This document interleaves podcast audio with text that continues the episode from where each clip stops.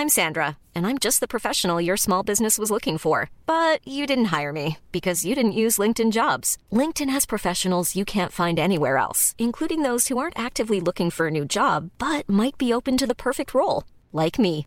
In a given month, over 70% of LinkedIn users don't visit other leading job sites. So if you're not looking on LinkedIn, you'll miss out on great candidates like Sandra. Start hiring professionals like a professional. Post your free job on linkedin.com/people today. Werbung von Avia Life, einem führenden Schweizer Unternehmen in der Longevity-Forschung.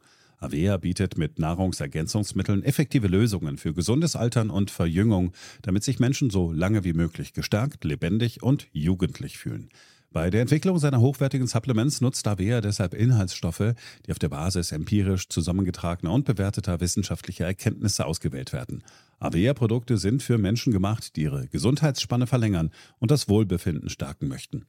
Avea ist mit der Entwicklung des Stabilizers ein Durchbruch in der Blutzuckerregulierung gelungen. Der Stabilizer kombiniert drei kraftvolle natürliche Inhaltsstoffe, die gemeinsam die Aufnahme von Kohlenhydraten aus den Mahlzeiten reduzieren und Blutzuckerschwankungen minimieren. Dadurch können durchschnittlich 40 Prozent der Kohlenhydrate bei der Nahrungsaufnahme blockiert werden. Hohe Blutzuckerwerte und Zuckerabstürze werden so vermieden. Der Stabilizer fördert eine reduzierte Fettspeicherung und unterstützt das Gewichtsmanagement. Er ist also ein guter Wegbegleiter für ein gesünderes Leben. Gerade bei festen kohlenhydratreichen Mahlzeiten wie Geschäftsessen, Geburtstagen oder anderen Feierlichkeiten, bei denen die Ernährung nicht immer optimal ist und zu viel Zucker konsumiert wird, ist der Stabilizer perfekt geeignet. Die einzigartige Formel unterstützt Ihren Körper dabei, einen ausgeglichenen Blutzuckerspiegel aufrechtzuerhalten sorgt für einen verbesserten Energiehaushalt und trägt zu weniger Heißhunger auf Süßes bei. Die Anwendung ist einfach, eine Kapsel 10 Minuten vor einer festen Mahlzeit, maximal zweimal am Tag. Für die sprichwörtliche Qualität und Reinheit birgt, dass Avea alle Produkte in der Schweiz entwickelt und testet. Die Inhaltsstoffe werden aus Rohwaren von qualitätsgeprüften, vertrauenswürdigen Lieferanten gewonnen.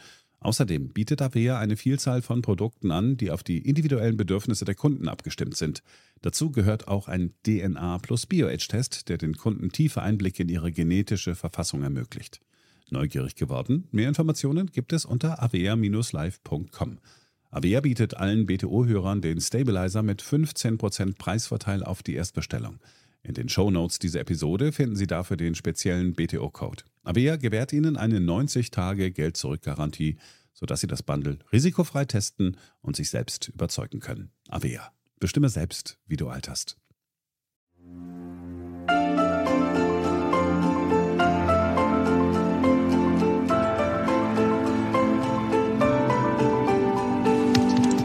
Hier ist BTO Beyond the Obvious 2.0 der Ökonomie-Podcast von Dr. Daniel Stelter.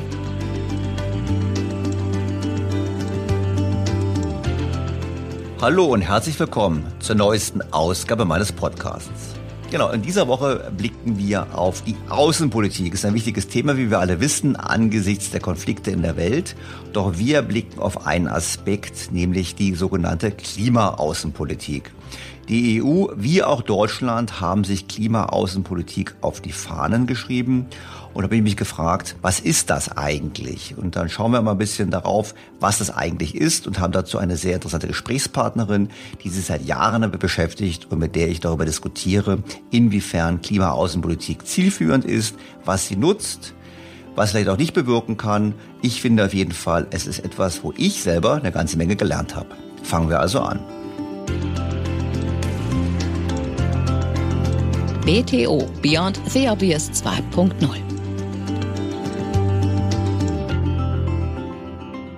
Mit meiner Reise möchte ich deutlich machen, dass äh, die Beziehungen äh, zu Russland, äh, der neuen deutschen Bundesregierung und auch mir persönlich sehr wichtig sind. Es gibt keine Alternative zu stabilen Beziehungen zwischen Moskau und Berlin. Und äh, daran möchte ich äh, weiterhin arbeiten und spreche hier auch im Namen der gesamten deutschen Bundesregierung. Wir werden uns als Europäische Union nicht spalten lassen. Das gilt auch mit Blick auf Länder, deren Systeme nicht demokratisch sind. Etwa China mit seinem rasanten Aufstieg zur Technologie- und Militärmacht. Und die chinesische Führung vertritt ihre Interessen mit großem Selbstbewusstsein. We strongly believe that global public goods can only be preserved through international cooperation, and peace is the most important one of them. Ganz offensichtlich haben weltweit die Diplomaten ziemlich viel zu tun. Wir haben den Konflikt um die Ukraine, wir haben das Atomprogramm im Iran und wir haben die Wünsche Chinas, Taiwan wieder mit dem Festland zu vereinen. Und das sind nur einige der ganz großen Themen. Zugleich haben wir eine neue Regierung, die sich in der Außenpolitik viel vorgenommen hat.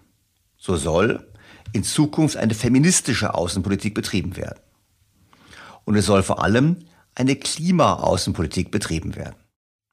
Unter beidem konnte ich mir nicht so viel vorstellen, weshalb ich mir dachte, es lohnt sich, dem mal nachzugehen.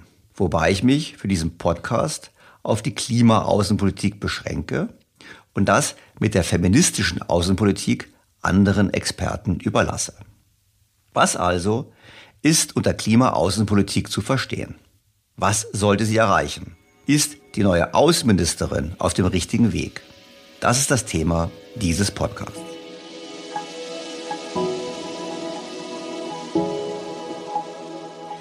Beginnen wir mit einer simplen Beobachtung, die es lohnt, zur Einordnung am Anfang nochmals zu machen. Deutschland steht bekanntlich für zwei Prozent der weltweiten CO2-Emissionen. Dies entspricht ungefähr dem Zuwachs des CO2-Ausstoßes weltweit pro Jahr. Die EU steht für rund acht Prozent, also für das Wachstum von vier Jahren. Fast alles künftige CO2 wird somit außerhalb Deutschlands und Europas entstehen. Was übersetzt natürlich bedeutet, dass das, was wir hier machen, herzlich wenig Wirkung hat auf das Klima. So weit, so gut, beziehungsweise so schlecht. Aber wir wollen ja trotzdem, so der Wunsch der Politik, Vorbild für die Welt sein. Das haben wir in der letzten Woche diskutiert, als wir uns intensiv mit der Agenda des Superministers für Klima und Wirtschaft beschäftigt haben. Ich habe selber mal kürzlich eine Berechnung durchgeführt, um mal aufzuzeigen, wie wichtig es ist, global zu denken und nicht national. Schauen wir uns das mal an. Nach Daten des Bundesumweltamtes erzeugt Deutschland pro Jahr rund 800 Millionen Tonnen CO2. Nach den Berechnungen des Bundesverbandes der deutschen Industrie, beziehungsweise genauer gesagt meiner ehemaligen Kollegen von BCG für den BDI, liegen die Kosten für das Erreichen von Klimaneutralität in Deutschland zwischen 1,5 und 2,3 Billionen Euro. Und das gilt nur dann, wenn wir wirklich alles super effizient machen. Dass wir das nicht tun, wissen wir.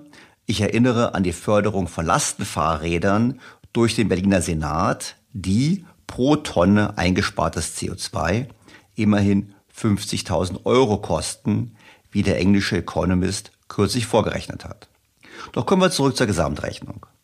Nehmen wir da einfach halber mal an, es sind 2000 Milliarden, also 2 Billionen, die es kostet, Deutschland klimaneutral zu machen. Das macht 2500 Euro pro Tonne CO2. Die US-amerikanische Investmentbank Goldman Sachs hat vorgerechnet, dass sich weltweit ungefähr 35 Gigatonnen CO2, also 35 Milliarden Tonnen, für weniger als 200 Dollar einsparen ließen. Und mehr als die Hälfte dieser Einsparung ließe sich sogar realisieren für deutlich weniger als 100 Dollar pro Tonne CO2. Wenn wir nun im Schnitt davon ausgehen, dass es uns gelingt, für 100 Dollar eine Tonne CO2 einzusparen, ließen sich alleine mit unserem finanziellen Einsatz von 2000 Milliarden weltweit 20 Milliarden Tonnen CO2 einsparen. Das entspricht übrigens mehr als 50 Prozent des weltweiten CO2-Ausstoßes von rund 39 Milliarden Tonnen. Derselbe finanzielle Einsatz, den wir bringen und planen zu bringen in Deutschland, wäre also geeignet, das Weltklimaproblem locker zu halbieren.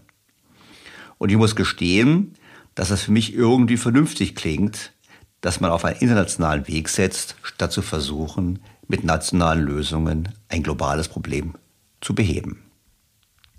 Übrigens hatte die FDP, die jetzt bekanntlich mitregiert, das als einzige in ihrem Wahlprogramm stehen. Wir wollen die Möglichkeit nutzen, Projekte in anderen Staaten zu finanzieren und die entsprechenden Treibhausgasreduktionen auf die eigenen Ziele anzurechnen. Artikel 6 des Pariser Abkommens sieht das ausdrücklich vor. Bislang verzichtet die EU jedoch freiwillig auf die Nutzung dieser Möglichkeit. Da es für das Klima irrelevant ist, an welcher Stelle CO2 eingespart wird, wollen wir bei höheren Zielen künftig die Möglichkeit eröffnen, diese im Sinne einer ökonomisch effizienten Klimapolitik auch über Maßnahmen nach Artikel 6 des Pariser Abkommens zu erreichen. Das wurde übrigens bei der Klimakonferenz in Glasgow im letzten Jahr nochmal bestätigt. Das heißt, diese Maßnahmen sind global erwünscht. Dennoch, und wie ich finde leider, hat es das nicht in den Koalitionsvertrag geschafft. Wie gesagt, es wäre zielführender, global zu agieren. Das also meint die Ampel nicht unter Klimaaußenpolitik. Was versteht die Ampel denn dann unter Klimaaußenpolitik?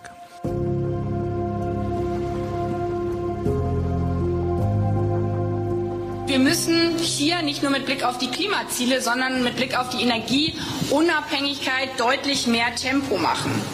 Daher werden wir als deutsche Bundesregierung sehr bald in Kiew ein Büro für Wasserstoffdiplomatie eröffnen, um schnellstmöglich dann wirklich auch konkrete Projekte auf die Spur zu bringen.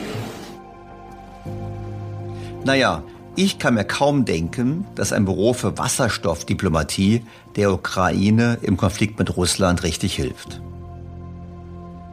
Doch schauen wir uns die Thematik grundsätzlicher an. Was ist denn die offizielle Zielsetzung der EU beim Thema Klimaaußenpolitik? Die EU beschreibt das so. Mit dem europäischen Grünen Deal hat die EU ihre Zusage bekräftigt, mit gutem Beispiel voranzugehen und sich als globale Vorreiterin in Sachen Klimapolitik und Klimaschutz etabliert. Das ist die bekannte Vorreiterrolle, die keinerlei Garantie für Follower hat, wie wir wissen.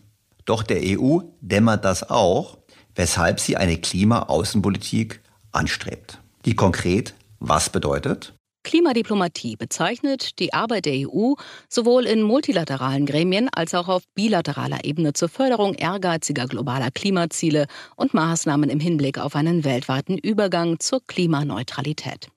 Die Außenministerinnen und Minister der EU kamen überein, weiterhin einen größeren und erheblichen Anteil der EU-Außenfinanzierungsinstrumente für den Klimaschutz bereitzustellen, um die anfälligsten und am meisten gefährdeten Gemeinschaften und Länder der Welt zu unterstützen, die die Hauptlast der Klimaauswirkungen tragen. Klartext, wir geben Geld, und zwar viel Geld. Die EU und ihre Mitgliedstaaten tragen als weltweit größte Geber von Klimaschutzfinanzierung auch jenseits ihrer Grenzen zum Klimaschutz bei. 2020 haben sie den Entwicklungsländern Mittel in Höhe von 23,3 Milliarden Euro zur Verfügung gestellt. Mit diesen Finanzmitteln werden weltweit Klimaschutz und Klimaanpassungsmaßnahmen in den Partnerländern der EU unterstützt, um ihnen zu helfen, ihre Emissionen zu senken und ihre Widerstandsfähigkeit gegenüber den Auswirkungen des Klimawandels zu stärken. Also angesichts der bereits angesprochenen Fakten, also unserem geringen Anteil am CO2-Ausstoß und der Möglichkeit, außerhalb Deutschlands viel billiger CO2 zu sparen, ist es natürlich vollkommen richtig, Klimaaußenpolitik zu betreiben. Und so gesehen kann man auch sagen, die Beträge sind viel zu wenig, wir sollten viel mehr Geld im Ausland investieren. Die Frage ist natürlich, ob wir das Geld im Ausland dann auch richtig ausgeben und verwenden. Immer mehr Entwicklungshilfeorganisationen, deren vorrangiges Ziel es ist, den Armen zu helfen, darunter auch in erster Linie die Weltbank, stecken einen immer größeren Anteil ihrer Gelder in sogenannte klimaorientierte Entwicklungsfinanzierung oder Klimahilfe. Hinter diesen nebulösen Ausdrücken steckt meistens einfach die Förderung von Sonnenenergieprojekten. Während umgekehrt Projekte, die mit fossilen Brennstoffen zu tun haben, wie etwa neue Kohlekraftwerke, keine Chance haben auf Förderung. Und zählt man zusammen, wie viel der globalen Entwicklungshilfe in klimabezogene Projekte fließt, so stellt man fest, dass der Anteil seit etwa 2007 steil gestiegen ist und bereits bei 25 Prozent liegt. Nun könnte man glauben, das ist eine gute Nachricht. Aber leider ist dem nicht so. Denn diese Klimahilfe bewirkt nur selten etwas Gutes. Studien belegen, dass Entwicklungshilfe, die in die Installation von Sonnenkollektoren und anderen Klimaprojekten fließt, in aller Regel deutlich weniger Nutzen bringen als etwa Investitionen in Ernährung, Gesundheit, Frauenförderung, Bildung oder Infrastruktur. Ich beziehe mich hier auf Ausführungen von Björn Lomborg, dessen Buch demnächst auf Deutsch unter dem Titel Falscher Klimaalarm erscheint und der zudem, nach meiner jetzigen Planung, in der übernächsten Woche in diesem Podcast zu Gast ist. In dem Buch findet sich auch ein erschreckendes Beispiel dafür, was passieren kann, wenn man etwas macht, was gut gemeint ist, aber eben nicht gut. Man könnte darüber lachen, wenn es nicht so traurig wäre. Konkret handelte es sich um das bitterarme Dorf Darnai, das zum ersten Solardorf Indiens gemacht wurde. Jahrelang hatten die Bewohner vergebens versucht, ans nationale Stromnetz angeschlossen zu werden. 2014 spendierte Greenpeace unter dem Slogan Leichterer Zugang zur Energie dem Dorf ein solarbetriebenes Mikronetz. Ein isoliertes Stromnetz, das nicht am zentralen Stromnetz hängt. Stolz erklärte Greenpeace, Darnai weigerte sich, in die Falle der fossilen Brennstoffindustrie zu gehen. Doch in der Entwicklungshilfe bringt allein die gute Absicht gar nichts. Am Abend, nachdem die Kollektoren ans Netz gegangen waren, wurden die Batterien innerhalb weniger Stunden leer gesaugt. Ein örtlicher Junge erinnert sich, er wollte frühmorgens seine Hausaufgaben machen, bevor er aufs Feld ging, doch der Strom habe nicht mehr für die eine Lampe der Familie gereicht. Greenpeace lud den Ministerpräsidenten des Bundesstaates zur Einweihung des Sonnenstromnetzes ein, damit er sich von dankbaren Dorfbewohnern feiern lassen könnte. Doch dann begrüßte ihn eine Schar Demonstranten, die auf ihren Schildern echte Energie forderten. Strom, mit dem man auch einen Kühlschrank oder einen Herd betreiben kann, der auch früh morgens noch für eine Lampe reicht, statt Fake-Energie. Sonnenenergie, die für all das nicht taugte. Eine Woche nach den Protesten wurde Danai an das nationale Stromnetz angeschlossen. Heute beziehen die Dorfbewohner verlässlichen Strom aus Kohlekraftwerken zu einem Drittel des Preises. Das soll hier kein Plädoyer gegen klimagerechte Entwicklungshilfe sein. Das soll auch kein Plädoyer gegen Klimaaußenpolitik sein. Im Gegenteil. Wir müssen halt nur Maßnahmen ergreifen, die auch wirklich helfen. Es gibt so viele Möglichkeiten, mit unserem Geld einen erheblichen Effekt auf die Reduktion des CO2-Ausstoßes in der Welt zu realisieren. Und das sollten wir ernsthaft angehen. Zum Beispiel durch das Ersetzen ineffizienter Kohlekraftwerke durch neue und durch Verfahren zum Beispiel, um CO2 zu speichern. Nun offensichtlich bin ich nicht der Fachmann für das Thema und deshalb dachte ich mir, ich spreche mit jemandem, der sich seit Jahren, um nicht zu sagen Jahrzehnten, mit der Thematik beschäftigt. Sonja Petersen forscht seit 20 Jahren zu europäischer und internationaler Klimapolitik. So hat sie sich beispielsweise mit der Effektivität und Effizienz des europäischen Emissionshandelssystems mit Fragen der internationalen Lastenteilung und mit der Beteiligung von China und Indien an einem internationalen Klimaregime beschäftigt. Seit 2002 arbeitet Professorin Petersen am Kiel Institut für Weltwirtschaft und ist Honorarprofessorin an der Kieler Universität. Studiert hat sie zuvor Wirtschaftsmathematik an der Universität Hamburg und mit Unterstützung eines Fulbright-Stipendiums Volkswirtschaftslehre an der Universität Boulder in den USA. Sehr geehrte Frau Professor Petersen, ich freue mich sehr, Sie in meinem Podcast begrüßen zu dürfen. Vielen Dank für die Einladung, Herr Stelter. Frau Professor Petersen, Sie arbeiten seit Jahren schon an den Fragen der Klimapolitik und vor allem auch der globalen Klimapolitik. Und wir haben jetzt ja eine neue Bundesregierung, die gesagt hat oder sich auf die Fahnen geschrieben hat, ab jetzt auch Klimaaußenpolitik zu betreiben. Können Sie mir erklären, was damit gemeint ist? Also zunächst mal freue ich mich sehr stark, dass tatsächlich dieser Begriff Klimaaußenpolitik so einen starken Fokus in der neuen Regierung bekommen hat. Wir, wir wissen ja, ähm, die Klimaproblematik ist ist global. Und ähm, wenn wir als kleines Deutschland oder auch als etwas größeres Europa hier alleine handeln, dann ist das schön, aber bringt nichts. Also es ist ein globales Problem und muss auch auf globaler Ebene angegangen werden.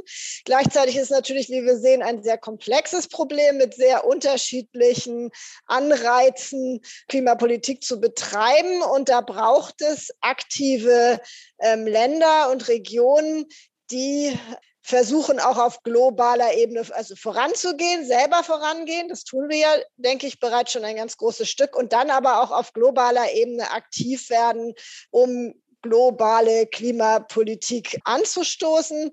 Ähm, was wir am Ende erreichen müssen, ist ja, dass alle Länder global ihre Emissionen reduzieren. Wir müssen irgendwann alle klimaneutral werden. Und da ist es wichtig, andere Länder mitzunehmen.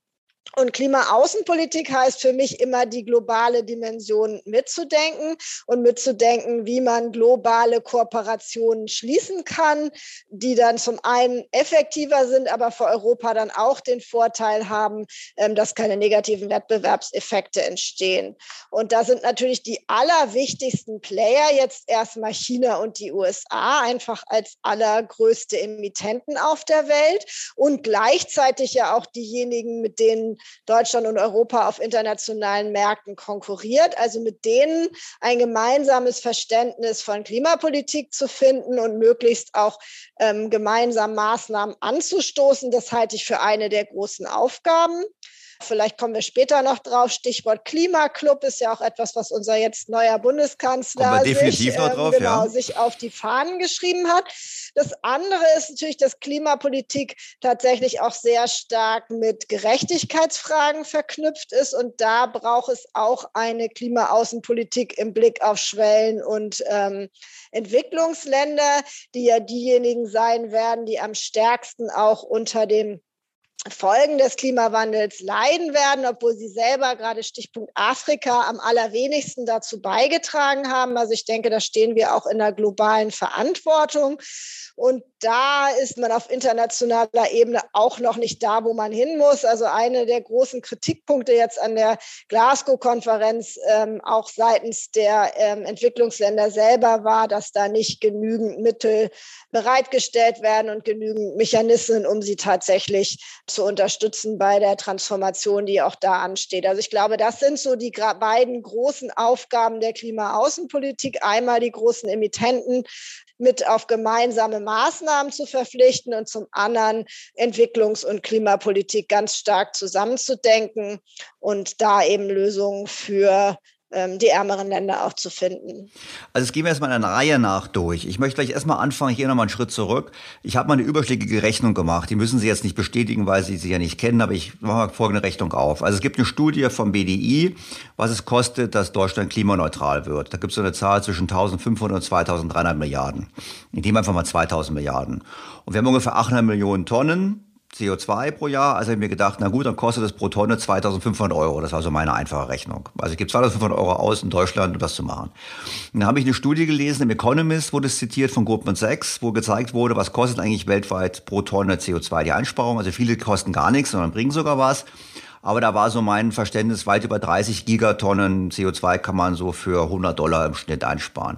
Und dann habe ich in meinem Dreisatz gesagt, nach dem Motto, naja gut, dann nehmen wir mal unsere 2000 Milliarden dann könnten wir eigentlich den weltweiten CO2-Ausstoß allein mit dem Geld, was wir in die Hand nehmen wollen, halbieren. Und was meine Hörer jetzt nicht sehen, ist, was ich natürlich jetzt sehe, dass sie jetzt schon richtig Schnappatmung bekommen auf dieser Rechnung, weil ich natürlich die Frage aufwerfe, wäre es nicht sinnvoller, wir würden wirklich globale Klimapolitik betreiben im Sinne von, wir bezahlen in Indonesien günstigere oder bessere Kohlekraftwerke, statt denen sie heute haben, als Beispiel statt das zu machen, was wir machen. Also eine Schnappatmung habe ich hier eigentlich nicht bekommen. Ähm, die grundsätzliche Idee, dort Emissionen zu vermeiden, wo sie am billigsten ist, äh, wo dies am billigsten ist, ist ja etwas, was ich als Ökonome natürlich sehr unterstütze und ist ja auch eines der Konzepte für das, dass wir in der Ökonomie sehr lange schon werben und auch für Mechanismen, ähm, also um zu erreichen, dass tatsächlich dort vermieden wird, wo es auch am billigsten ist. Also das sei mal vorangestellt. Ich halte es deshalb für sehr sinnvoll, tatsächlich auch in einem begrenzten Rahmen, da komme ich gleich drauf,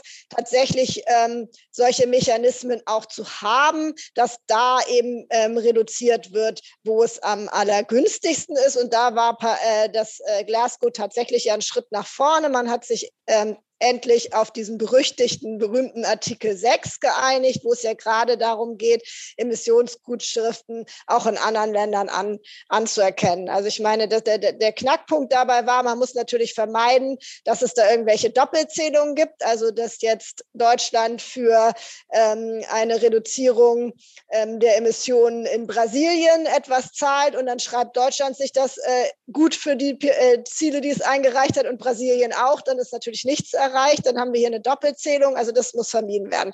Also insofern ist das sinnvoll. Aber ganz kurz eine Zwischenfrage, weil meine Verständnis war, dass die deutsche Politik und ich glaube auch die europäische Politik gesagt hat, sie macht davon nicht Gebrauch, von dieser Möglichkeit. Genau, das war jetzt erstmal, da komme ich jetzt gleich drauf. Also sozusagen okay. erstmal prinzipiell finde ich diesen Mechanismus sehr sinnvoll und er sollte in meinem, für mein Gefühl durchaus auch mit genutzt werden. In welchem Umfang, da, da sage ich gleich noch was zu. Also ich, ich halte ihn erstmal für prinzipiell sinnvoll, das tatsächlich auch zu tun. Wenn Sie jetzt sagen, naja, bevor wir hier unsere Emissionen auf Null sen äh, senken, für welche Kosten auch immer, reduzieren wir doch bitte mal die gleiche Summe ähm, Emissionen in irgendeinem anderen Land. Ja, den gleichen Euro, den gleichen Eurobetrag. Ich wollte mehr. Oder sogar, sogar meinetwegen mehr am Ende, wie auch immer. Wir nehmen die gleichen Euros und reduzieren sogar mehr, haben aber am Ende immer noch eine nennenswerte Anzahl Emissionen hier. Dann ist das natürlich keine langfristige Lösung. Also ich meine, solange wir nur darüber reden, überhaupt Emissionen ähm, äh, unterschiedlich Umfang einzusparen, ja, aber wenn wir wirklich klimaneutral werden wollen, weltweit, weltweit, dann gibt es nirgendwo mehr irgendwelche Emissionen, die nicht zumindest kompensiert werden. Und ähm, Kompensationen sind auch, sage ich mal, knapp. Und im, ähm, also man wird jetzt nicht jedem Land zugestehen können im gleichen Umfang wie Deutschland. Also ich meine, die globale Lösung wäre dann ja irgendwie am Ende, ähm, würden alle, also würden dann alle alles kompensieren. Und ich glaube, da ist es jetzt keine Lösung. Wir sind noch nicht in Deutschland auf einem Emissionsniveau, das man weltweit mit ähm, irgendwie kompensieren könnte. Das heißt, wir müssen schon auch noch selber Richtung Klimaneutralität gehen. Und ich glaube, da haben wir als Industrieland schon eine sehr große Verantwortung. Also erstens eine Verantwortung und zweitens auch eine Vorbildfunktion zu zeigen, okay, wir kriegen das hin und zwar ohne, dass hier die Lichter ausgehen und ohne, ähm, dass wir wieder auf einen Agrarstaat oder was zurückfallen, sondern wir kriegen es als starkes Industrieland hier ähm, hin, tatsächlich ähm, klimaneutral zu werden ohne unseren Wohlstand ähm, nachhaltig zu beeinflussen. Ich, ich folge Ihrer Argumentation. Ich habe aber eine Nachfrage ja. mal, weil ich, ich lese natürlich viel darüber und ich bin ja nun wirklich, ich bin kein Klimaexperte, aber ich frage mich immer so ein bisschen, was denn eigentlich für eine Kosteneinnahme bezüglich der CO2-Einsparung in der Zukunft mit eingeplant ist. Vielleicht wissen Sie das ja. Wenn Sie es wissen, wäre es toll, wenn Sie es mir erklären könnten, weil ich würde mir ja denken, heute kostet das, nach dem Modell des BDI habe ich gesagt, im Schnitt kostet es 2500 Euro. Es gibt viele Dinge, die viel billiger sind. Und es gibt jetzt zwei Möglichkeiten zu denken. Man könnte ja sagen, in 20 Jahren kostet die Einsparung von CO2 viel mehr. Weil dann sind die low-hanging fruits weg und ich habe die schwierigeren Dinge. Das ist die eine Argumentation. Man könnte aber auch umgekehrt sagen, in den nächsten 20 Jahren werden wir aber aufgrund der massiven Investitionen, die wir jetzt tätigen in Forschung und Entwicklung, ganz neue Technologien haben, dass wir unter Umständen in 20 Jahren sogar die Einsparung viel günstiger erreichen können, als wir sie heute. Ich meine, wie wird dann gerechnet? Geht man davon aus, dass die Einsparung immer teurer wird oder sagt man, nee, es gibt auch einen kompensatorischen Effekt, weil ich könnte jetzt in meiner Logik ja sagen, ich nehme die 2000 Milliarden, die ich in die Hand nehmen möchte, Deutschland jetzt verteile das global, spare die Hälfte des CO2s. Ich bin ganz naiv, nehmen wir, wir könnten es tun so. Dann haben wir schon einen großen Schritt gemacht, sehr schnell. Und wir, wir setzen weiter Forschung und Entwicklung. Und da muss doch eigentlich in Zukunft es gar nicht unbedingt teurer werden. Vielleicht wird es sogar billiger. Ich meine, wir haben so Träume von Kernfusion und ähnlichen Themen. Dann wäre ja plötzlich werden ziemlich viele Probleme über Nacht gelöst die einfach, einfach Zeit brauchen. Ist das so ein, ist das jetzt so der Versuch des, sagen wir mal so, das, das, ich bin kein Klimaleugner, aber wo Sie sagen könnten, ach, die Klimaleugner setzen immer auf die Technologie, das ist einfach Wolkenkuckucksheim? Oder was ist da in den Modellen drin? Also ich, da, da ist schon beides drin und das sind beides ähm, valide Argumentationslinien. Ähm, also es ist so, dass ähm, natürlich die ersten Einsparungen billiger sind und einfacher sind und umso, ähm, also und dann gibt es ähm, Restemissionen, die immer schwieriger und immer teurer zu vermeiden sind. Und zweitens ist es auch so, dass alle Modelle damit rechnen, dass es eine gewisse Kostenreduktion gibt und technologische Entwicklung. Die natürlich vorherzusagen ist, äh, ist ein bisschen schwierig. Also da gibt es natürlich natürlich Annahmen, dass das, ähm, und da liegt man auch mal daneben und da liegt man auch mal, glaube ich, in beide Richtungen daneben. Ich weiß nicht, bei der einigen ähm, Technologien, äh, die werden seit Jahren und man, man sieht sie, äh, sie dauern immer noch 20 Jahre, bis sie dann irgendwann kommen und andere. Wie die Kernfusion, ja. Genau, also die ist gefühlt immer 20 Jahre in der Zukunft und das schon seit 30 Jahren, ich weiß es nicht. Ähm, andererseits gibt es natürlich auch Beispiele, ähm, wo man wirklich auf der, äh, also sozusagen viel zu pessimistisch war. Das ist ja gerade die Solarenergie ist da das beste Beispiel. Also da gab es lange immer Vorhersagen, dass ähm, das im Leben nicht wettbewerbsfähig wird. Ich weiß noch, als ich hier vor knapp 20 Jahren am EFW einstieg, hat mir mein damaliger Mentor und Chef quasi gesagt, ja, also Wind, da sind wir schon, aber Solar, vergiss es, das ist so, das wirst du hier nicht mehr erleben. Also da kann man in beide Richtungen ähm, sich irren. Und es ist ja aber auch nicht so, dass irgendjemand in Deutschland jetzt plant auf oder in Europa plant, jetzt ad hoc die allerteuersten ähm, Dinge sofort zu tun, sondern wir sind ja auch in Deutschland und Europa auf einem Pfad, der unsere Emissionen langsam über die Zeit senken soll. Und dann ist natürlich schon auch die Frage, wo kommen denn die technologischen Entwicklungen eigentlich her?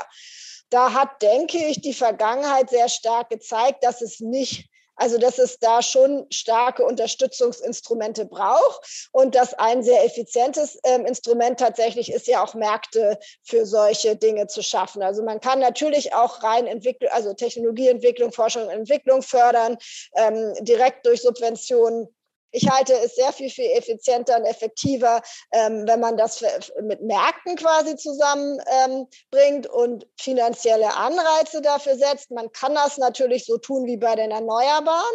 Das haben wir ähm, sehr stark subventioniert.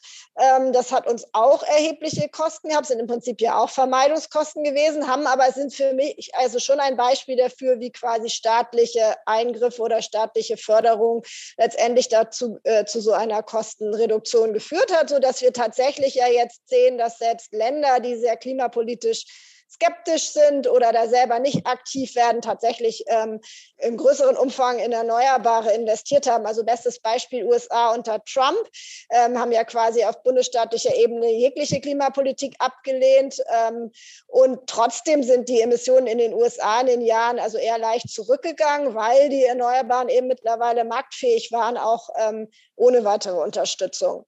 Ja, genau. Und vor allem, wir haben ja genau das Beispiel, Solar haben Sie gebracht. Ich meine, Solar haben wir massiv genau. gefördert in Deutschland. Jetzt haben wir eine globale, globale Sektor. Meine Podcast-Hörer wissen, ich würde immer sagen, eigentlich müssten wir uns zumindest einen kleinen Teil dieser CO2-Einsparung weltweit auch zurechnen lassen, weil wir haben es bezahlt, über 80 Milliarden. Dann ist natürlich die Frage, dann glaube ich auch, natürlich, wenn man solche Märkte schafft, dann glaube ich, müsste die Politik in Deutschland zumindest noch dazu lernen, wie kann man auch sicherstellen, dass man, wenn man die Märkte geschaffen hat, auch die Industrie behält. Ich glaube, das ist sicherlich ein ganz großes Thema, wo man sagen sollte, bitte lass uns den, den Fehler nicht wiederholen. Ich bin jetzt kein großer Fan von Industriepolitik, aber das ist sicherlich ein Aspekt. Aber ich kommen wir zurück zum Klima. Sie haben sehr schön gesagt, wir wollen es nicht, wir sollten voranmarschieren. Gut, das höre ich auch immer aus der Politik. Und dann schaue ich mir das einfach an und sage, na ja, gut, es ist natürlich schon so, dass das ja in einigen Sektoren zu einer deutlichen Belastung führt. Jetzt wissen wir, ähm, wir alle privaten Haushalte zahlen hohe Strompreise. Ich weiß, die Großverbraucher zahlen das nicht, weil die dann irgendwie ausgeklammert sind. Aber jetzt ist ja auch EU-mäßig das Thema, wir wollen die CO2-Abgabe erhöhen. Das heißt, die Produktionskosten gehen nach oben. Und dann ist es eigentlich natürlich, dass man sich als Unternehmen einen Standort aussucht mit günstigeren Produktionskosten. Das kann innerhalb der EU sein. Sie können nach Schweden gehen, nach Norland und können da mit grünem Strom Stahl erzeugen. Dann sind sie natürlich unschlagbar wettbewerbsfähig gegenüber denjenigen, die irgendwie Kohle verfeuern müssen. Und dann haben sie so gesagt, na, wir müssen das Industrieland, müssen das schaffen. Wir sind gleichzeitig auch ein großes Exportland. Ich meine, das setzt da irgendwie voraus, dass die Welt doch mitmacht, weil sonst muss die Produktion sich doch verlagern, beziehungsweise unsere heimische Industrie ist international nicht immer so wettbewerbsfähig. Ja, also da sprechen Sie haben eigentlich ja zwei Kernpunkte der ähm, Klimapolitik angesprochen. Das eine, Sie sagten, wir als äh, oder ich als Verbraucherin zahle auch hohe Strompreise. Das eine ist quasi soziale Fragen. Die sind ja auch für, für die Akzeptanz von Klimapolitik sehr entscheidend. Haben wir bei den Gelbwesten in Frankreich gesehen, dass das sicherlich ein Punkt ist, der für die Durchsetzbarkeit oder die politische Machbarkeit äh, relevant ist. Und das andere sind ähm, quasi ne negative Wettbewerbseffekte, wenn einzelne Länder wie Deutschland und die EU vorangehen. Also es ist, es ist tatsächlich ein Problem. Es gibt durchaus Studien, die auch zeigen, dass, ähm, dass das ein reales Problem ist. Also bislang ähm, in der Klima die Klimapolitik, die wir bislang in der EU gesehen haben, da gibt es nachweislich, sage ich mal, zumindest auf makroökonomischer Ebene vielleicht schon in einzelnen Industrien Industrien, aber sozusagen auf gesamtwirtschaftlicher Ebene nur sehr kleine Effekte. Das mag zum einen daran liegen, dass die ähm, Emissionspreise in der EU lange ja auch relativ niedrig waren.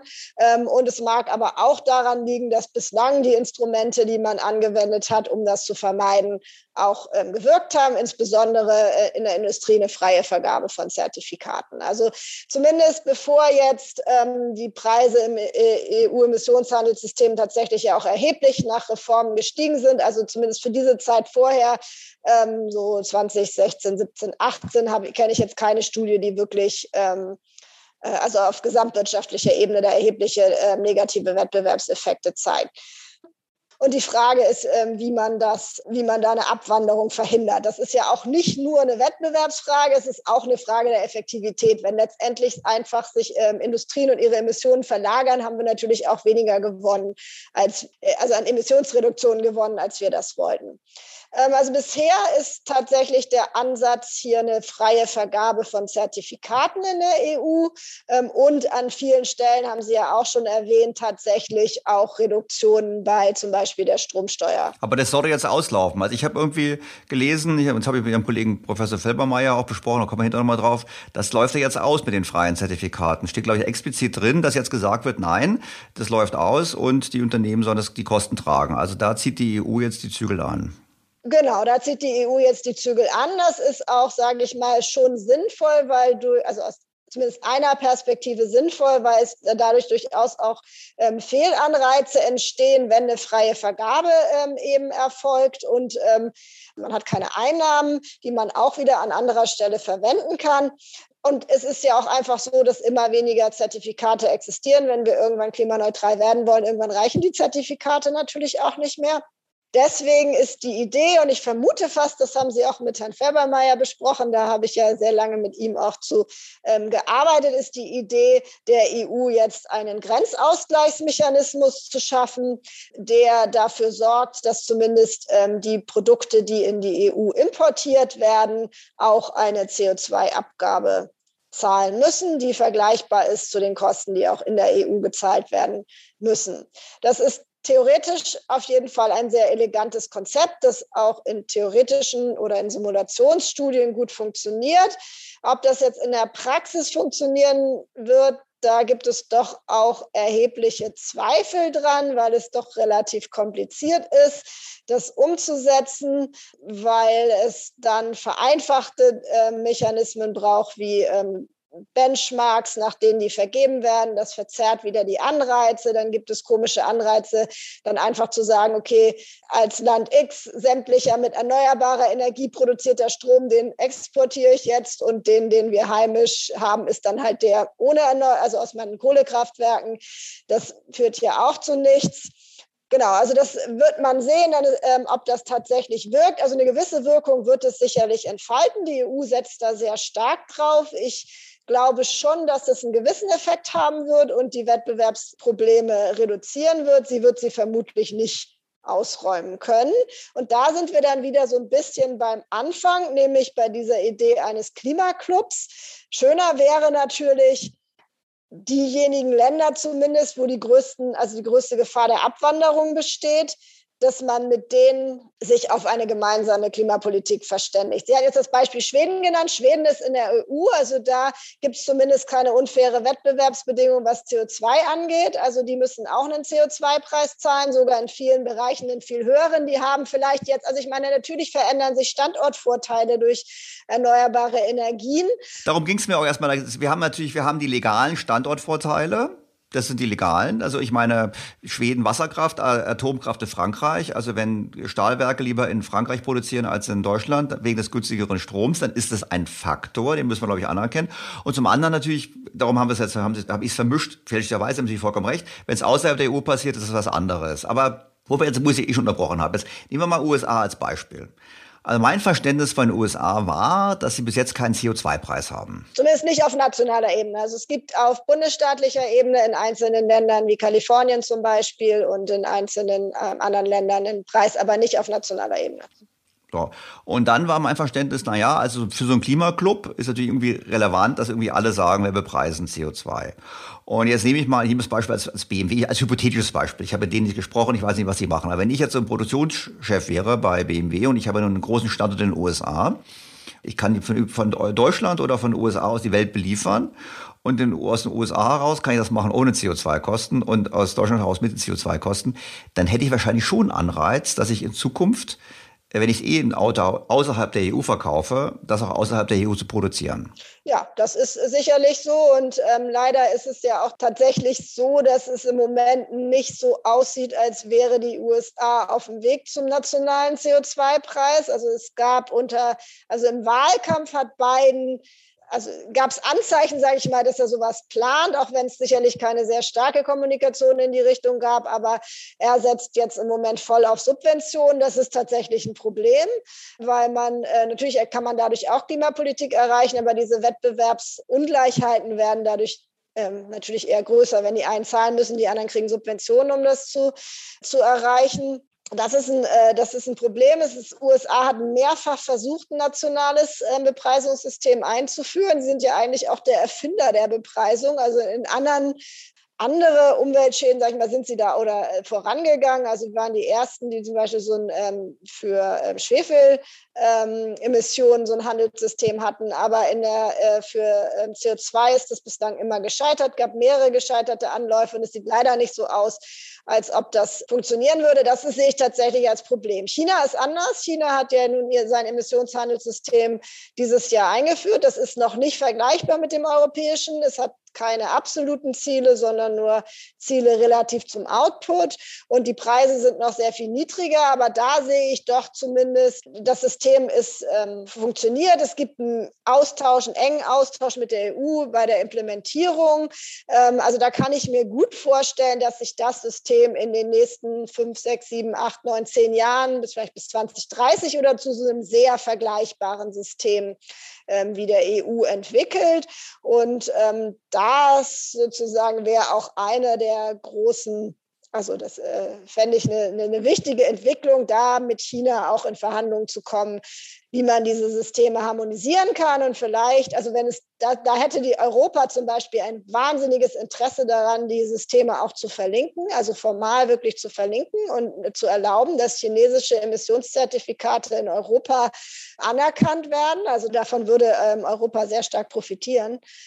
Insofern, ja, es, es, also ich sehe das Wettbewerbsproblem schon als schwierig an und auch tatsächlich als, äh, als relevant, aber ich sehe trotzdem nicht, dass wir drum kommen, selber Lösungen zu finden, ähm, hier klimaneutral zu werden. Ich glaube, das kann uns nicht davon abhalten oder sollte uns nicht davon abhalten, auch ähm, hier entsprechende Maßnahmen zu treffen, einfach weil wir nicht die Zeit haben. Und ähm, früher oder später müssen wir klimaneutral werden. Und umso länger man das verschläft, umso teurer wird es auch. Da ist immer mein liebstes Beispiel die Automobilindustrie.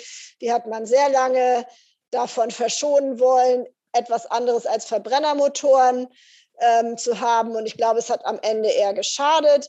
Ähm, da sind jetzt andere Länder vorangegangen und Deutschland hinkt hinterher. Ich glaube, man tut auch keinen Gefallen der Industrie, wenn man ähm, sie zu lange quasi ähm, abschottet. Es gibt, glaube ich, auch ganz spannende andere Instrumente, die man einsetzen kann, gerade um so Technologiesprünge wie zum Beispiel zu Wasserstoff zu machen. Da werden ja jetzt auch im ähm, Koalitionsvertrag ähm, diskutiert Carbon Contracts for Difference, also dass man ihnen zumindest eine gewisse Marktsicherheit gibt über die Einsparungen gegenüber ähm, anderen Technologien, wenn der CO2-Preis eine bestimmte Höhe hat. Also das finde ich ein spannendes Instrument. Ist noch nicht so ganz klar, wie das funktionieren wird, aber eins, das ich mir sicherlich auch noch mal näher angucken werde oder was wir hier sicherlich weiter diskutieren werden, weil es eben auch mit dieser Idee der Anreize und eben gekoppelt an eine CO2-Bepreisung die da, da sind sich ja auch die US-Ökonomen einig, ähm, schon das effizienteste wäre, was wir global machen könnten.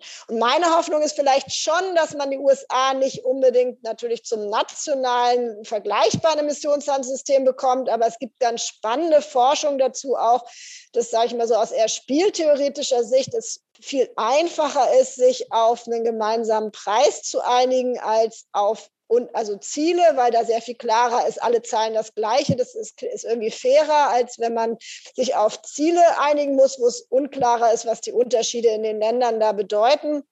Und vielleicht kann man ja doch irgendwie es schaffen, ähm, so einen Mindestpreis für CO2, der vielleicht dann auch noch unter den in ähm, Europa liegt, irgendwie mit den USA zu verhandeln. Also es wäre zumindest ein Versuch wert. Jetzt lasse ich Sie natürlich nicht so ganz einfach raus. Das war jetzt ein sehr schönes Plädoyer und nochmal keiner hier im Podcast, weder Sie noch ich, wollen keinen Klimaschutz betreiben. Aber ich möchte mal so sagen, die, die Chinesen haben ein strategisches Ziel, sich unabhängiger machen, zu machen von Rohstoffimporten. Das ist ein ganz klares strategisches Ziel und da hilft natürlich auch die Bepreisung von Energie. Was ja letztlich ist ja CO2-Bepreisung Bepreisung von Energie. Und die Amerikaner, die haben ja wiederum einen Energieverbrauch, glaube ich, pro Kopf, der auf dem doppelten Niveau liegt der Europäer. So, das ist natürlich ist die Ausgangslage und deshalb natürlich höchst unpopulär, wenn man in Amerika äh, Energie verteuert. China hat es als strategisches Ziel. Gleichzeitig gibt es ja den, den Wettbewerb zwischen China und den USA. Ich meine, das ist, brauche ich jetzt, das lesen wir in der Zeitung ständig, wo ja auch die Stimmen laut werden von den Amerikanern Europa muss sich entscheiden. Ich meine, ein Szenario, wo wir uns klimapolitisch mit China zusammentun gegen die USA, fällt mir schwer. Hielt ich auch für aus verschiedenen Gründen vielleicht nicht für ganz so smart. Jetzt denken wir es mal ein bisschen weiter. Nehmen wir mal das Szenario an, es gelingt eben nicht, die Amerikaner zu einem CO2-Preis zu bekommen. Und wir haben auch eine Grenzausgleichsabgabe, die problematisch ist. Dieser Professor Felbermeier war eigentlich, hat eigentlich letzter Konsequenz gesagt, das wird nicht funktionieren. Aber nehmen wir mal an, wir würden in die Richtung gehen. Dann haben wir das Problem, dass das Vorangehen doch potenziell die Wirtschaft gefährdet. Und Sie haben den sozialen Frieden angesprochen. Ich glaube, höhere Energiekosten ist das eine. Arbeitsplatzverluste wiegen dann noch, glaube ich, noch schwerer. Was können wir denn dann machen? Also jetzt, weil wir setzen jetzt ja darauf, dass die, dass die neue Regierung, dass die mit ihrer Klimaaußenpolitik das vollbringt, den Klimaclub, darauf setzen wir jetzt, ja. Aber ich glaube, wenn wir beide jetzt, nehmen wir mal, wir würden jetzt beide Verantwortung tragen von Unternehmen, dann würde ich sagen, na gut, das ist Plan A, was die Regierung schafft, aber was ist unser Plan B? Also ich glaube, wir brauchen schon sehr starken Fokus auf Plan A, dass wir hier in Deutschland und Europa klimaneutral werden. Und ich glaube, da entstehen auch Chancen draus. Deutschland insbesondere ist ein Hochtechnologieland. Wenn wir da vorangehen und in entsprechende Technologien ähm, investieren, dann glaube ich, kann das wirklich ne, eine Chance auch auf, auf Weltmärkten sein. Das Zweite ist ja, dass Europa tatsächlich ja auch ein Energieimportland ist, das ähm, stark von Energieimporten abhängig ist. Wenn es uns zunehmend gelingt, mehr erneuerbare Energie zu haben, dann haben wir davon auch quasi als, ähm, also halten wir mehr Wertschöpfung äh, in der Region. Das, davon ähm, können auch Leute ähm, profitieren. Insgesamt wird es natürlich einen, ähm, einen, einen strukturellen Wandel geben. Vielleicht muss man auch so ehrlich sein und sagen, dass einige Industrien am Ende in 2050 nicht mehr in Europa produzieren oder nicht mehr in Ländern, wo es eben nicht genügend erneuerbare Energien geht. Vielleicht muss man an der Stelle auch mal so ehrlich sein. Also wie Stahl zum Beispiel, wie Stahl zum Beispiel. Genau, Stahl wäre vielleicht ein Beispiel, wo man darüber ähm, reden müsste. Ähm, oder was sein sein könnte. Ich will das jetzt gar nicht ähm, unbedingt ähm, ausschließen. Ich meine, auch bei Stahl gibt es ja immerhin schon eine Technologie mit Wasserstoff, die funktionieren kann. Die ist tatsächlich im Moment noch wahnsinnig viel teurer als andere Optionen. Aber da quasi zum Beispiel mit solchen Carbon Contracts for Difference da ähm, auch durchaus staatliche Zuschüsse für solche Projekte anzustoßen, halte ich für gerechtfertigt. Und ich gar nicht, es gibt gerade einen Wasserstoff-Hype weltweit. Also ich glaube, wenn man da Technologiewissen ja, in Europa hat, dann ähm, kann man davon durchaus auch ähm, profitieren. An einigen Stellen kann man, glaube ich, tatsächlich auch noch regulatorisch nachschärfen. Wir haben an, im Moment zumindest in Deutschland an vielen Stellen tatsächlich eine Belastung auf Strom, die aus meiner Sicht nicht sein müsste. Deswegen hat es mich auch gefreut, dass in der Koalitionsvertrag jetzt eine Strommarktreform stattfinden soll, dass erste Schritte getan wurden, um den Strompreis zu senken. Wir haben tatsächlich ja in Europa einen der höchsten und wir haben da an vielen Stellen noch etwas seltsame Anreize und die sind, das muss nicht unbedingt so sein, weil, also, weil da eben sehr viele Abgaben drauf sind, die man auch anders zahlen könnte. Also der erste Schritt ist ja jetzt die EEG um Umlage nicht mehr auf den Strompreis aufzuschlagen, sondern aus den, ähm, also aus anderen staatlichen, generellen staatlichen Mitteln zu zahlen oder aber zukünftig eben auch immer mehr aus der CO2-Bepreisung. Das halte ich für sehr sinnvoll. Das haben wir schon immer gesagt, auch gemeinsam mit Herrn Felbermeier noch, als er noch in Kiel war, dass das sehr sinnvoll ist, weil eben viele der klimaneutralen Technologien auf Strombasis sind. Also sowohl die Elektrifizierung des, des Verkehrs zum Teil, die, ähm, was immer auf Wasserstoffbasis passieren muss, wird auch Strom sein. Im Wärmesektor, die Wärmepumpen laufen mit Strom. Also wir brauchen ganz sicher weniger Belastung von Strom und wir sollten daneben auch noch mal über eine Senkung der Stromsteuern reden nicht nur für Großverbraucher, sondern auch für alle Unternehmen und auch für die Konsumentinnen. Das ist übrigens auch eine Maßnahme, die ähm, sich, denke ich, gut aus sozialer Sicht rechtfertigen wird, weil eine solche Strompreissenkung, wie wir in der Ökonomie sagen, progressiv ähm, wirken wird. Also sie belastet also Stromkosten belasten ärmere Haushalte mehr, als sie ähm, reichere Haushalte belasten, weil sie eben einen größeren Anteil ihres Einkommens für Strom und Energie ausgeben. Insofern ist das, denke ich, eine sehr, sehr sinnvolle Maßnahme zu überlegen, wie man die Strompreise tatsächlich ähm, nochmal senken kann, weil wir wollen ja nicht Strom an sich teuer machen, sondern wir wollen nur da, wo er CO2 verbraucht, ähm, ihn teuer machen. Und das tut er, ähm, das, das erreicht man am besten, indem man eben dann die ähm, fossilen Kraftwerke mit einem CO2-Preis belegt und nicht generell Strom. Und das andere ist noch, und ich glaube, da, das ist glaube ich, noch nicht so weit durchdacht, aber was, was mich hier als Norddeutsche auch immer wieder beschäftigt, dass wir ja durch unser Abgabensystem, durch die Netzabgaben es auch noch dazu führt, dass Regionen wie in Schleswig-Holstein vergleichsweise hohe Stromkosten haben, weil wir eben für die Netze mitzahlen, um den Strom, den wir hier dann im Überfluss produzieren, nach Süden zu transportieren. Und das ist sicherlich auch nicht sinnvoll. Man sollte doch irgendwie auch Anreize generieren, um da, wo der Strom eher im Überfluss ist, auch stromintensive Unternehmen anzusiedeln. Also ein Plädoyer für die Verlagerung von der Wirtschaft von Bayern und Baden-Württemberg nach Schleswig-Holstein. Das habe ich jetzt gehört. Das ist ja, ist ja konsequent. Aber die Unternehmen wahrscheinlich selber drauf kommen, in der Tat, wenn das, das habe ich verstanden. Aber wir haben gerade so schon sprechen über die wirtschaftlichen Folgen. Und Sie haben gesagt, richtig, der Strompreis belastet vor allem die kleinen Einkommen, weil ein höherer Ansatz Einkommens für Strom ausgegeben wird. Verstanden. Aber was wir doch gerade jetzt machen, ist doch nichts anderes, ist ein Programm der massiven Verteuerung von Energie. Letztlich ist das, was wir machen. Der CO2 wird, ist letztlich hinter Energie. Wir machen unseren Energieeinsatz massiv teuer. Und das schlägt doch eigentlich über alle möglichen Aspekte auf die Verbraucherpreise durch. Es ist doch so, wenn der Bauer mehr für den Diesel zahlt und mehr fürs, für den Dünger zahlt, bei in beiden steckt Energie, dann kostet Kartoffel hinterher auch mehr.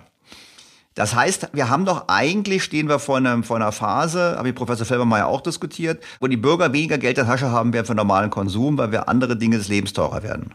Also zum einen muss ich nochmal sagen, wir machen ja nicht, oder die Idee ist nicht prinzipiell Energie teuer zu machen, sondern, sondern die, die, Energie, die fossile, Energie, fossile Energie teuer zu genau. machen. Und an einigen Stellen, also ich meine, ist Windkraft ja schon billiger als äh, fossile Energie. Und wenn wir irgendwann genügend Netze und so haben, dann bin ich auch der Überzeugung, wird Energie gar nicht unbedingt langfristig teurer werden müssen.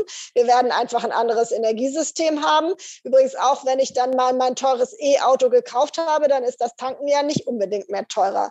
Wie gesagt, wir sind hier in einem Transformationsprozess und es, es geht nicht darum, Energie teurer zu machen, wobei vielleicht ein Stück weit schon, weil wir sicherlich auch an einigen Stellen weniger Energie gebrauchen. Also insgesamt, damit wir die Transformation schaffen, müssen wir auch Energie effizienter nutzen und da helfen natürlich auch teure Energiepreise.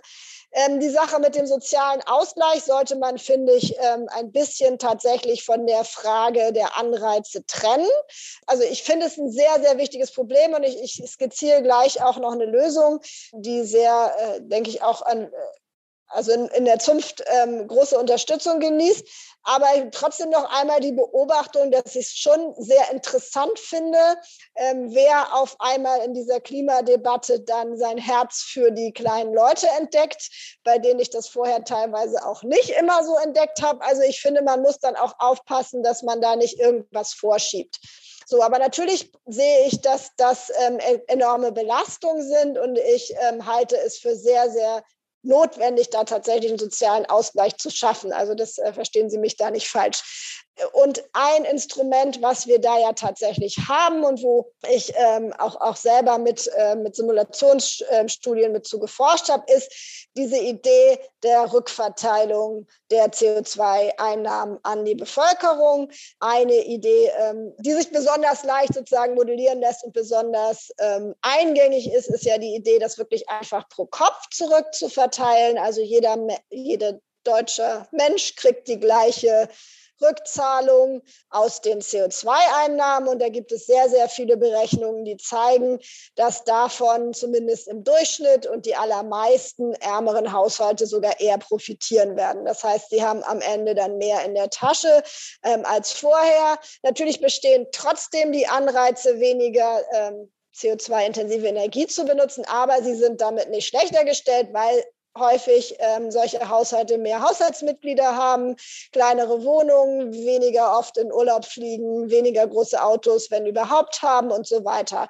Das mag nicht für jeden einzelnen Haushalt geben. Also man findet immer Beispiele, wo man dann sagt, Haushalt XY mit der alten Kohleheizung auf dem Land, der beide pendeln. Also wie gesagt, sowas wird es immer geben.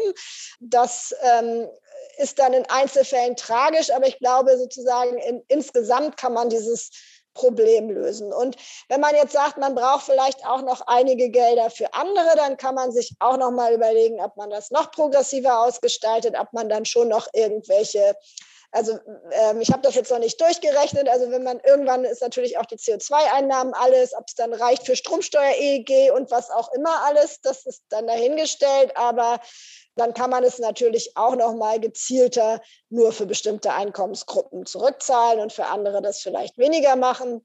Dann ähm, würde man das vielleicht ähm, einfacher also neutral hinkriegen, ohne irgendwelche zusätzlichen Ausgaben zu machen. Aber ich glaube, aber gesamtgesellschaftlich ist wahrscheinlich schon so, wenn wir jetzt von unserem Volkseinkommen mehr investieren, ich meine, wir nehmen, nehmen wir es mal Investitionen, die, Trans die Transformation, wir investieren mehr und konsumieren weniger. Wir haben ein paar andere Themen, wo wir mehr investieren müssen, Infrastruktur, Digitalisierung und so weiter, dann ist eigentlich die Aufteilung schon so, Investitionsquote geht hoch und Konsumquote geht runter. Und dann sagen Sie mir, na gut, wir können es so gestalten, dass die ärmeren Einkommen gleich viel konsumieren können oder sogar mehr konsumieren können, aber dann müssen dann können dann andere weniger konsumieren. Wir haben schon eine Verschiebung in der Gesellschaft. Ich glaube, das ist etwas, was so, da kann man ja sagen, wollen wir so haben. Ich will es nur, ja, ja. ich glaube, wir sollten es nur noch, bevor wir es jetzt so nach dem Motto, ach, alles ganz einfach. Ich glaube es schon. Das können Sie sagen, naja, gut, dann fliegen die Leute nicht mehr zehnmal nach Mallorca, sondern achtmal. Ja, ist okay. Glaube ich, hat keiner, ich auch kein Problem mit, aber es ist im Prinzip schon eine Verschiebung.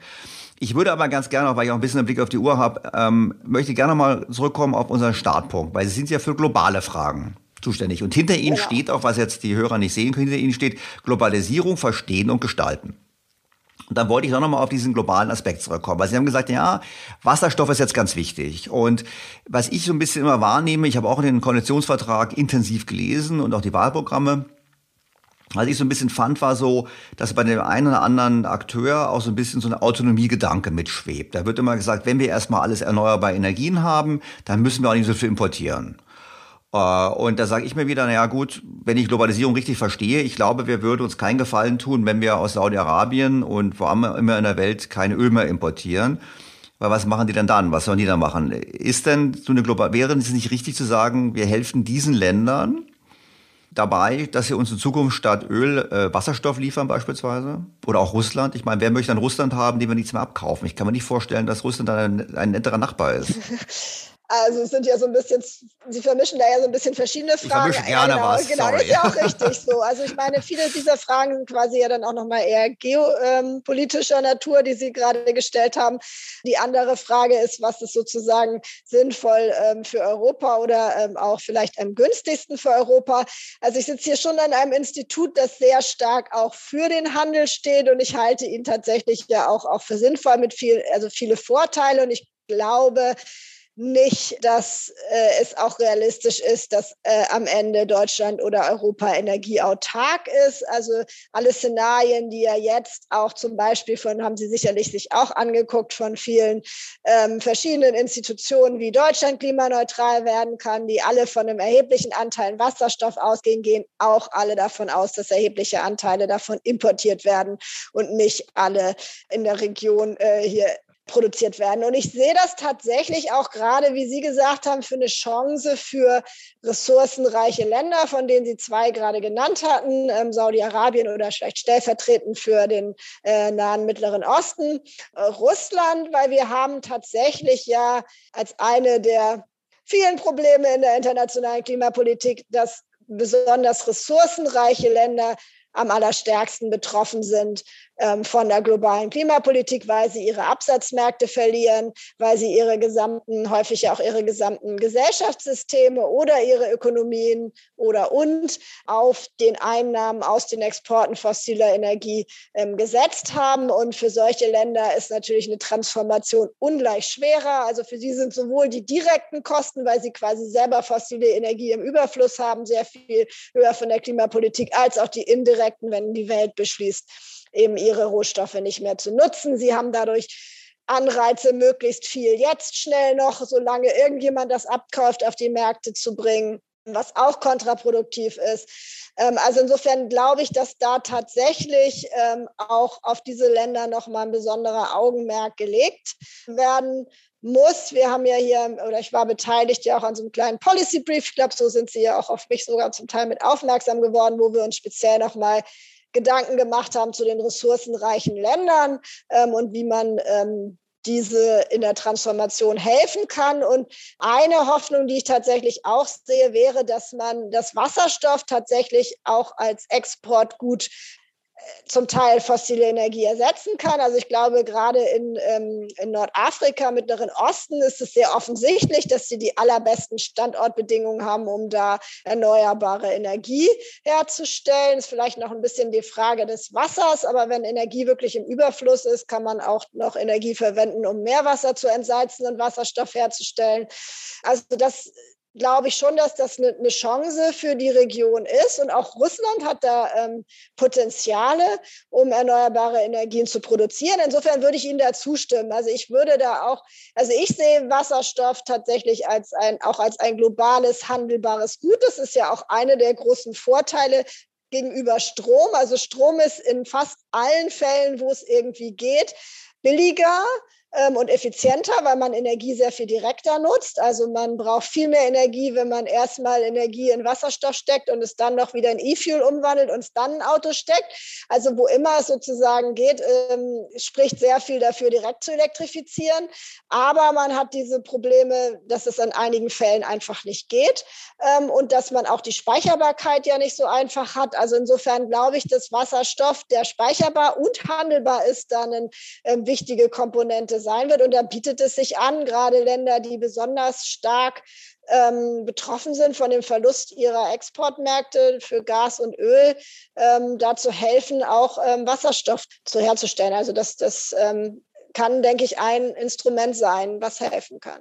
Und es wäre ja auch so, ich habe da zwei Gedanken nochmal dazu. Also zum einen wäre es doch wahrscheinlich so, wenn wir, desto höher wir den Anteil bringen können von importiertem Wasserstoff aus erneuerbaren Energien, aber so, desto günstiger wird für uns doch eigentlich auch der Umbau unserer Wirtschaft. Weil, wenn ich jetzt denke, die ganzen Maßnahmen, die ergriffen werden, ich mache mal ein Beispiel. Wir haben jetzt, wir haben einen riesen Immobilienbestand. Wir müssten einen ganzen hohen Anzahl dieser Immobilien müssten wir energetisch erneuern. Das heißt, im Klartext in Styropor einpacken, sage ich jetzt mal, was ja auch unter Umweltgesichtspunkten auch nicht so richtig smart ist.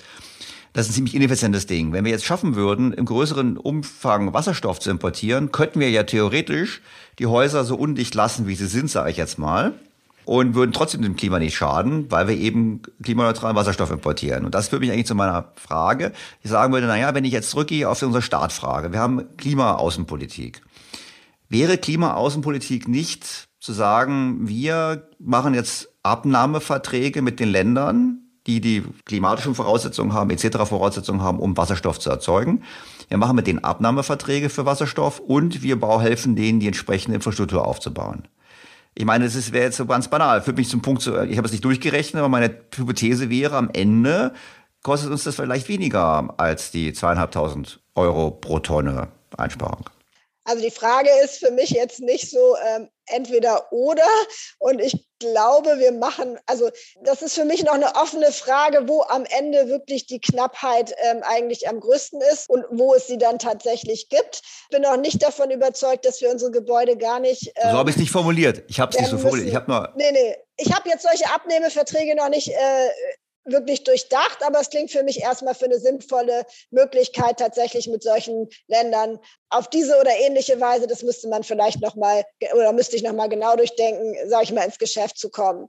Was für mich tatsächlich noch so ein bisschen die große offene Frage ist, die ja auch viel in den Debatten, also die, die eine Rolle dafür spielt, können wir am Anfang einfach unsere Häuser lassen, wie sie sind und statt mit Gas heizen wir mit auf Wasserstoffbasis äh, Gas, also mit Gasfolge, äh, Wasserstofffolgeprodukten oder Derivaten oder genau, können wir unsere Autos alle so lassen und wir fahren dann mit E-Fuels. Da ist, glaube ich, wirklich noch nicht abschließend klar, ähm, wo dann am Ende eigentlich die Knappheiten sind. Haben wir wirklich so viel Strom schnell genug global in dem Umfang, dass wir einfach wirklich alles also diese Energieverluste, die wir ja ganz ohne Zweifel haben, also man braucht einfach sehr viel mehr Strom insgesamt auf der ganzen Welt, wenn wir dann über die Zwischenschritte Wasserschritt und weitere Derivate gehen, ähm, als wenn wir direkt elektrifizieren. Also der, und ähm, die Frage, da hängt ja auch nicht nur Strom dran, sondern da hängt ja dann auch noch mal ähm, seltene Erden, die für die Produktion der Erneuerbaren gebraucht werden und andere knappe Mineralien dran. Für die Autos aber auch. Ja, für die, auch Autos, für auch, auch, aber ich meine, so die Frage ist ja am Ende, wo sind eigentlich die entscheidenden Knappheiten? Das finde ich tatsächlich auch immer noch mal eine spannende Frage, die ich glaube noch nicht wirklich beantwortet ist. Und ähm, also meine Befürchtung ist schon, dass wir es uns nicht leisten werden können. Ähm,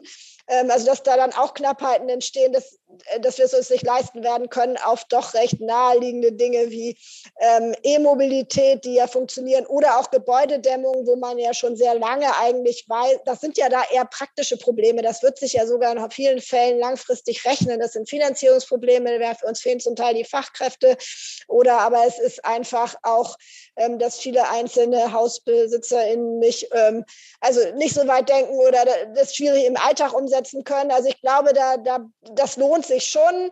Also Energieeffizienz ähm, ist, glaube ich, in vielen Fällen tatsächlich die billigste Lösung. Ähm, das sollte man nicht aus den Augen verlieren, aber ich finde es auf jeden Fall sinnvoll, ähm, bei Wasserstoff das international mitzudenken.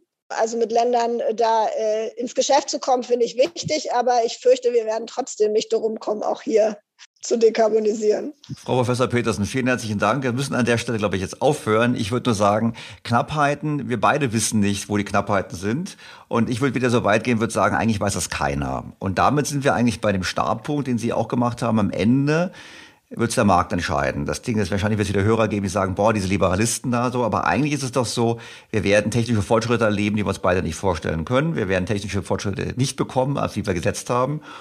Und wir werden nicht genau wissen, wo die Knappheiten entstehen, aber ich glaube, der Markt wird es lösen. Also ich bin zugegebenermaßen ein totaler Klimaoptimist. Ich glaube, wir haben alle Probleme gelöst.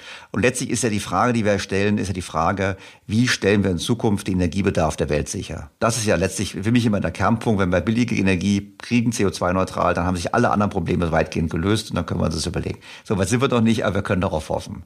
Genau, ich muss dann aber doch noch ergänzen, ich bin ein großer Fan auch von Märkten, aber Märkte gerade im Bereich der Klimapolitik ähm, werden sehr stark durch politische Entscheidungen mitgestaltet und davon hängen sie auch ganz zentral ab. Also auch ein Emissionsmarkt zum Beispiel hätte nie ohne politische ähm, äh, Entscheidungen äh, funktioniert. Und ich glaube, es ist auch richtig, dass diese Märkte politisch mitgestaltet werden und sie müssen auch politisch mitgestaltet werden und sie müssen dann aber auf kluge Weise politisch mitgestaltet werden. Und was dann klug ist, da können wir uns dann anderen mal drüber streiten.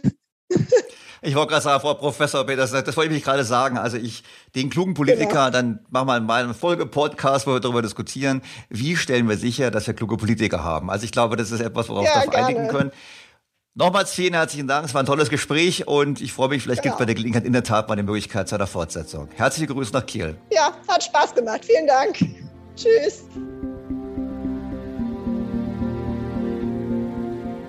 Professor Petersen hat in dem Gespräch, wie ich finde, sehr deutlich gemacht, dass es entscheidend darauf ankommt, mit den Knappheiten intelligent umzugehen. Und da kommt eben dem Markt eine wichtige Rolle zu. Das führt mich eben zu meiner grundlegenden Kritik an der Stoßrichtung der Klimapolitik, namentlich in Deutschland, aber auch in der EU, die eben glaubt, dass Politiker es besser wüssten. Und wir haben darüber gesprochen im Gespräch am Ende, dass wir kluge Politiker bräuchten. Und da kann man natürlich die Frage aufwerfen, haben wir wirklich die klugen Politiker, die wir bräuchten für so eine schwierige Fragestellung? Da kann ich mir eigentlich eine Anmerkung nicht verkneifen. Ich finde, früher haben noch Generationen von Politikern eine akademische Ausbildung für so wichtig gehalten, dass der eine oder die andere der Versuchung nicht widerstehen konnte, beim Doktortitel etwas zu schummeln. Das ist eigentlich noch besser als das, was wir heute haben, denn heute haben wir es mit einer nachwachsenden Generation zu tun, wo führende Vertreter stolz darauf sind, keine Berufsausbildung zu haben. Aber das Land regieren wollen sie trotzdem. Naja. Beim Klimagipfel in Glasgow wurde ausdrücklich beschlossen, dass Klimamaßnahmen, die in anderen Ländern umgesetzt werden, auf die eigenen Ziele angerechnet werden können. Dies auszuschließen und zu versuchen, Vorbild mit teuren Maßnahmen zu sein, wie EU und Bundesregierung das nach wie vor tun, bringt wenig für das Klima und gefährdet den Wohlstand. Wer es ernst meint mit dem Klimaschutz, der sollte versuchen, mit einer echten Klimaaußenpolitik international schnell etwas zu bewirken.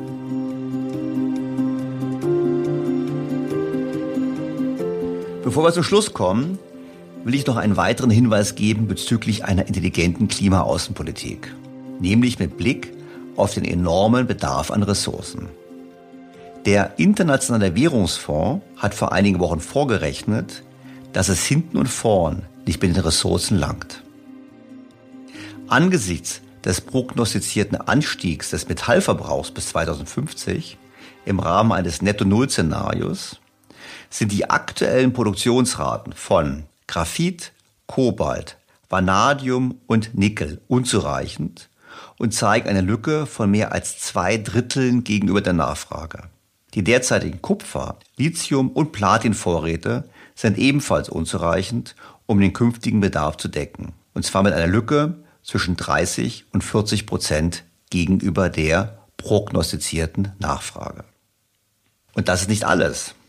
Erschwerend kommt hinzu, dass wichtige Vorräte im Allgemeinen sehr konzentriert sind.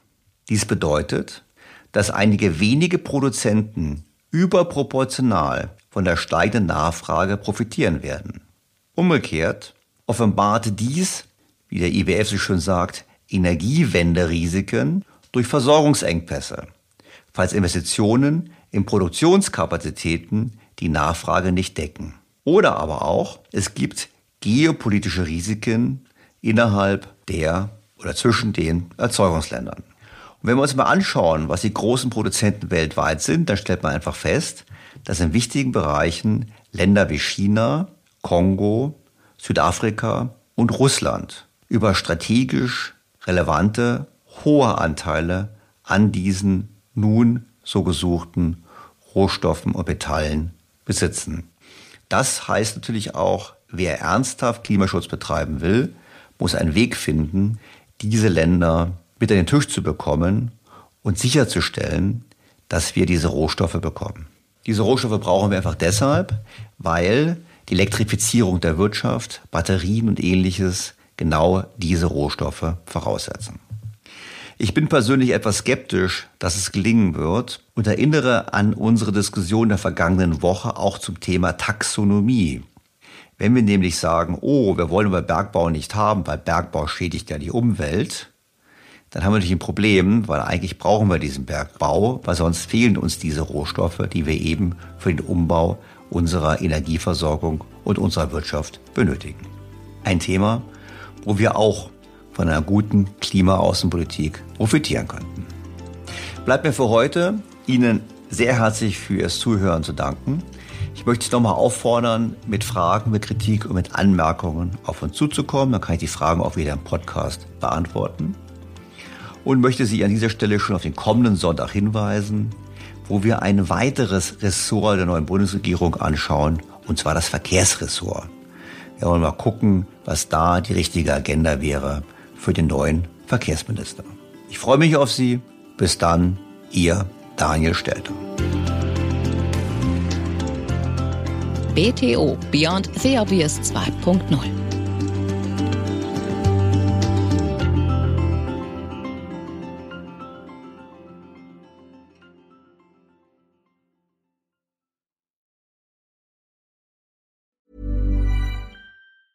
Normally, being a little extra can be a bit much. But when it comes to healthcare, it pays to be extra. And United Healthcare makes it easy with Health Protector Guard fixed indemnity insurance plans. Underwritten by Golden Rule Insurance Company, they supplement your primary plan, helping you manage out of pocket costs without the usual requirements and restrictions like deductibles and enrollment periods. So when it comes to covering your medical bills, you can feel good about being a little extra. Visit uh1.com to find the Health Protector Guard plan for you. Was ist noch besser als ein guter Plan? Die Möglichkeit, ihn zu ändern. Mit integrierter KI bietet Workday kontinuierliche Innovationen, die Ihnen helfen, agil zu bleiben, egal was passiert. Workday, the finance and HR system for a changing world. Imagine the softest sheets you've ever felt. Now imagine them getting even softer over time. That's what you'll feel with Bowl and Branch's organic cotton sheets. In a recent customer survey, 96% replied that Bowl and Branch sheets get softer with every wash. Start getting your best night's sleep in these sheets that get softer and softer for years to come. Try their sheets with a 30-night guarantee. Plus, get 15% off your first order at bowlandbranch.com. Code BUTTERY. Exclusions apply. See site for details.